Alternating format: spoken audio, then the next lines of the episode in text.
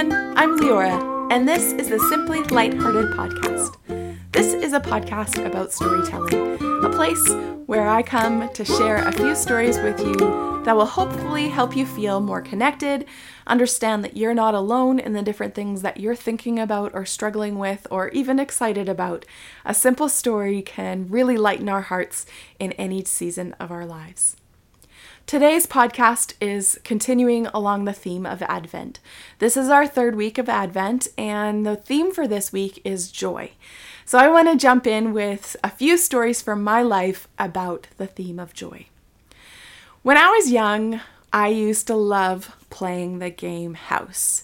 Now, not the TV show House, and not the characters in a house, like not the mom or the dad or the child, although we did play that sometime. But the part of playing house that I loved to play was the creating of the structure of the house. My parents owned 40 acres, and part of it was farmland, and part of it was this big trade area where we could go and explore with freedom and build things in the middle of nowhere and just kind of build on stuff from week to week and day to day and we could always add more to our forts. It was so much fun and it was my fa- it's my favorite way of playing at least when I was a child. I just loved building forts and creating space.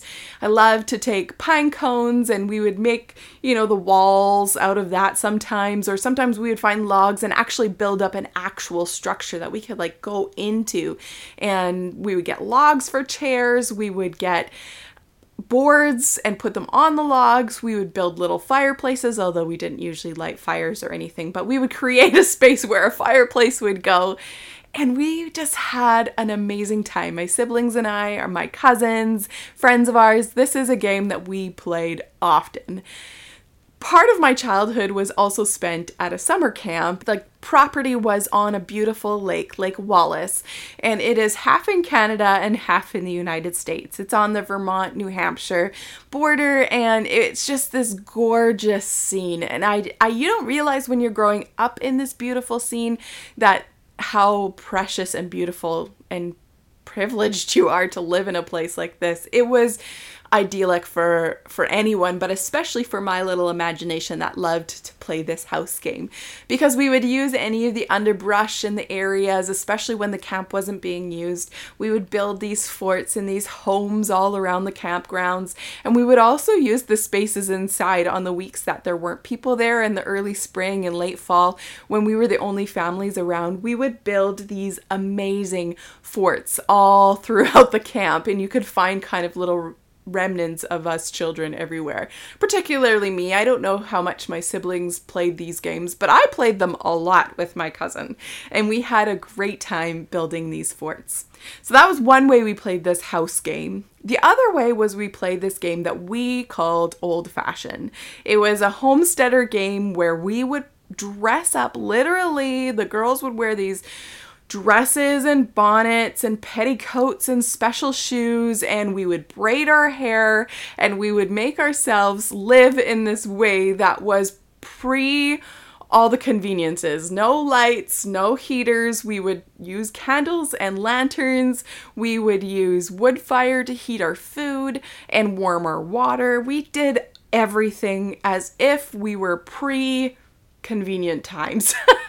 and it was such a fun game. We had such a blast. Sometimes we only had a couple of hours to play that game, but I remember very vividly being able to play that game for a week. Now, it was such a fun thing that we got to actually sleep over at our friend's house. They you see they had this log cabin that was phenomenal and built so well for us to be able to play this game. They had one area of the house that was kind of separate. It was an addition to the original house and it was kind of a separate area where there was its own stove and kitchen table and we set up our homeschool situation there. We did all of our chores. We fed the animals in the barn. We even used an outhouse. We were committed to this old fashioned game and i can't remember exactly how many days we played it but it was several days in a row we all slept. I, I forget how many of us, because there was um, 11 children altogether when all family members were together. And I can't remember how many of us actually stayed in this one room, but they had a guest room on the main floor. And we all, as many of us I can't remember, like I said, how many, but like three were sleeping on the bed, three were sleeping under the bed, some were sleeping beside the bed. We all slept in this one room, and just it was such a fantastic, joyous week for me. What a beautiful memory I have from the time that we spent together as families playing these games. Brings me so much joy. Now, the reason for you, me telling you this is because I want you to remember how important building a house is to me. It was something that I dreamt about from a very early age that homesteading, home building is just something that brings me a lot of joy. Having a place that I can create in, having a place that I can organize and set up, and just something to call my own is something that is really important to me. Dylan and I got married in 2006, and we, from that point forward, started our journey financially to try to be able to build a house. And we tried to save all of our money and also pay off any school debt that we had or any debt that we had from just normal life stuff to be able to get to the point where we could put a down payment on a house and be able to purchase a house. Well, in the midst of that, we ended up moving uh, between provinces, and so we, you know, got set back that way. We tried to find the cheapest places possible to rent so that we could continue to save money, so that we can purchase a house. But every time we kind of got close or we felt like maybe there was a door open, it always felt like the door was closing on us around the concept of us purchasing a house. And it was really discouraging and really hard when we had to keep waiting to buy a house, especially as we watched the market climb. From the time we started looking at houses in Campbell River where we live to the time we actually purchased one, the housing prices went up about a $100,000 or more per house. It's gone up even more since then. It was so hard to wait in that season and not understand what was happening. Very frustrating for both Dylan and I. Along that journey, God did show himself faithful in so many different ways. He provided places for us to live that were cheap on rent so that we could feel safe and secure, and yet we could still move towards our goals financially of being able to purchase a house. Not only that, Dylan was able to work on a project with a friend of ours who was able to pay him a substantial amount to go towards a down payment on a house for us one day. And the generosity of those friends is not forgotten. They are a blessing continually in our lives, even now. In 2016, we had a friend who had purchased and was fixing up a house um, here, and it was a uh, kind of exactly what we were looking for as far as size was concerned. But as we talked about price, it was definitely out of our price range. We were living in a carriage home, which was like a one bedroom, kind of suite above a garage that a friend of ours owned, and he generously uh, kept the rent low for us so that we could keep moving towards our goals of, of purchasing a house, and that was super kind of him. We're very thankful for that. Um, and we were living in this home so that we could continue to save up. We had been sacrificing, and it had been about 10 years that we had been trying to pay down debt get to the point where we were financially able to put down a down payment on a house. So in June of 2016, when this girl came to us and said, You know, I'm thinking of selling my house, would you guys be interested in buying it? We thought, Well, let's take a look and see kind of where we're at. We did a walkthrough of the house and saw all these different opportunities and possibilities that this house could bring us. A home that had more space, that had areas that felt open and airy and just such a good fit for Dylan and I. And we went back very excited and started to talk about the realities of what it might look like to purchase this home. We crunched the numbers and realized we as close as we were, we just weren't there yet. We weren't ready to put down that offer on a home and feel comfortable with it. So we went back to the homeowner and we told her disappointingly that we just weren't ready but if she was willing to hold on for a little bit longer, we might be able to purchase it later. She said she wasn't quite ready to move, and so she might, you know, put the house on the market a little bit later, and, and we were okay with that. Along came September, and it was time for her to move, and she had decided to put the house on the market. And before she did, she did give us a call. We looked at our numbers again, and we decided that this time we were ready. It was only a couple months later, but we had been aggressively trying to build up that down payment so that we could afford purchasing a home. It was 10 years of longing and waiting for something that we hoped would happen. Us being able to own a home is such a gift and privilege that I don't take lightly it's something that brings me so much joy to be able to have a home that we call our own, that we can switch out things as we feel the need to or want to. It is such a beautiful gift and reminder to us of God's faithfulness. We couldn't understand in 2008, 2009, 2010, 2011, all of those years going towards 2016 what was happening. Our hearts were broken over a couple of different things, and one of them being not being able to afford a house. Purchasing a home is something that is very important to both Dylan and I, and it was something that we wanted to do right and we wanted to do well. Being able to purchase this home in 2016 that we live in currently was just a, a perfect gift that God gave to us in that season. It was a reminder that God is faithful, even when we don't see it, and that we can rejoice and have joy knowing that God is faithful and He is going to do what He says He's going to do. Now, this might kind of seem like an odd story to go along with joy and faithfulness, because for you, joy and faithfulness might be that you're still in that season of waiting between longing for something and you're not having it. And your picture of God's faithfulness might not be the same as mine. For example, I still am longing for a child, that Dylan and I would one day be able to conceive and have a child of our own. It is highly unlikely that that'll ever happen. Dylan and I struggle with infertility, it's a truth about our lives. And I can continue to see God's faithfulness in other ways in my life. It is hard to hold on to that, especially when I feel upset or frustrated or depressed about not seeing God's faithfulness in this one area of my life. But I can see His faithfulness in other areas. Having a home where I can bake bread, where we can feel safe, where we can come home to after a long day is such a beautiful gift from God. And every time I walk through my door, I remember God's faithfulness.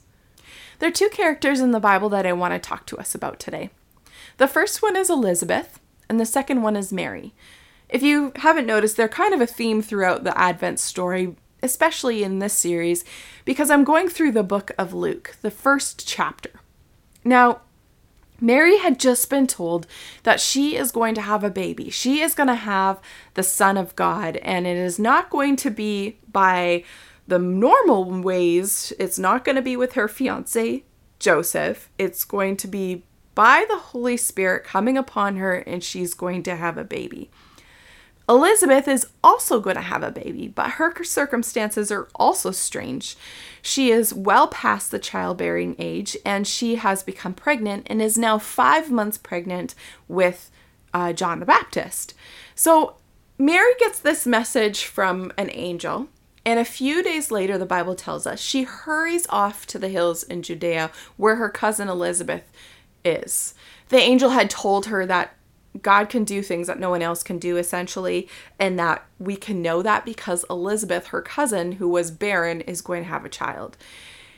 I can just imagine Mary thinking about all the possibilities and just needing needing some reassurance, needing some space to be able to like connect in and be in contact with someone who might understand her story in a way that nobody else can.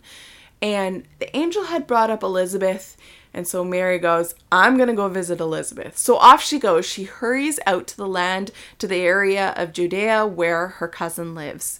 And when she gets there and Mary greets her cousin Elizabeth, Elizabeth's child leaps within her, and Elizabeth is filled with the Holy Spirit. And this is what she says in a glad, cry.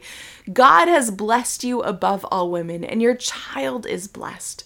Why am I so honored that the mother of my Lord should visit me? When I heard your greeting, the baby in my womb jumped for joy. You are blessed because you believed that the Lord would do what he said. That verse struck me this year when I was reading it. You are, you are blessed because you believed that the Lord will do what he has said. That's when we know we're blessed is when we believe, when we have faith that God will do what He says He will do. That is where our joy comes from. Not in our circumstances, not in our situations. It is in the faith of believing that God will do what He says He will do. And Elizabeth cries this out to Mary upon greeting her, filled with the Holy Spirit and just excited over the work that God is doing in Mary, which will then bless the entire world. Mary responds with a song, and I wish I could be there in this spontaneous singing. I I imagine I can't even imagine what that's like. I've never I don't know. I've never experienced somebody spontaneously breaking into song over something like this. Uh, it makes me kind of chuckle to think about it, but a little more like a like a musical or some kind of beautiful movie where the the character breaks into song. But that's what Mary does. She responds to this with a song, and this is her song. Oh, how my soul praises the Lord, how my spirit rejoices in God my Savior. For he took notice of his lowly servant, and from now on all generations will call me blessed. For the mighty one is holy, and he has done great things for me. He shows mercy from generation to generation to all who fear him. And she goes on and talks about the great things that God has done, that He has helped Israel, that He's filled the hungry, He's sent the rich away, He's brought down princes from their thrones, He's exalted the humble. She just goes on and on about all of these beautiful things about what is true about God. Remember, these ladies are real people. These women are real. They have real feelings, real lives, real things that are going on for them. And they could have chosen any other emotion. They could have chosen to focus on anything else. For Elizabeth, maybe it could have been that she was full of fear. Having a child in an old age is of huge health risk. It's also less of a chance that she's going to get to watch her child grow up and get to do all the normal things that a parent would get to do. She could have been angry at God for having waited so long to give her this gift of a child. But she's choosing joy because she's focused on the faithfulness of God. The same thing with Mary. She could have focused on any other human emotion fear, anger, frustration, anxiety, all of those things. Maybe she was experiencing those things as well. But the one that she chose to develop in her and to focus on was true joy over the fact that God is faithful, that He chose her to do something amazing in the world. The same is true for you and me we get to choose what we focus on. And in this season, when everything is unexpected, when it feels like everything good is canceled, we get a choice in how we're going to respond. Are we going to respond based on our circumstances?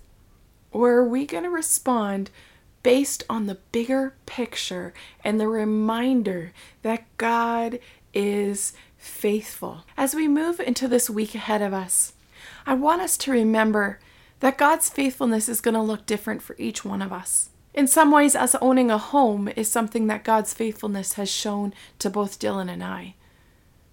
In other situations, God's faithfulness to someone else might be giving them the child that they longed for. In someone else's situation, it might be the spouse that they longed for or the job or the opportunity or so many different ways that we can see God's faithfulness displayed in our lives. It's easy to get hung up on the things that we don't have and stay there and stay focused there. I know I have. I know I've spent years wrestling with God over the things that I long for that I don't have. And I, I go there sometimes now, but I don't stay there.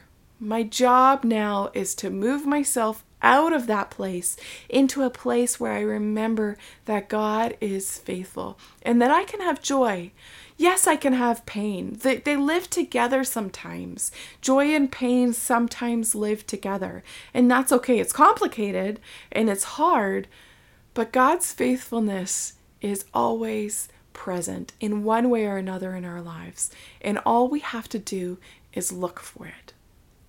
So, my challenge to us this week is that we remind our hearts that despite any disappointments, despite any unexpected alterations to what our plans were in this week, in this day, or even in our lives, that we can still have joy dwell in us. Let this Christmas season remind you that joy is a product of God's faithfulness to us.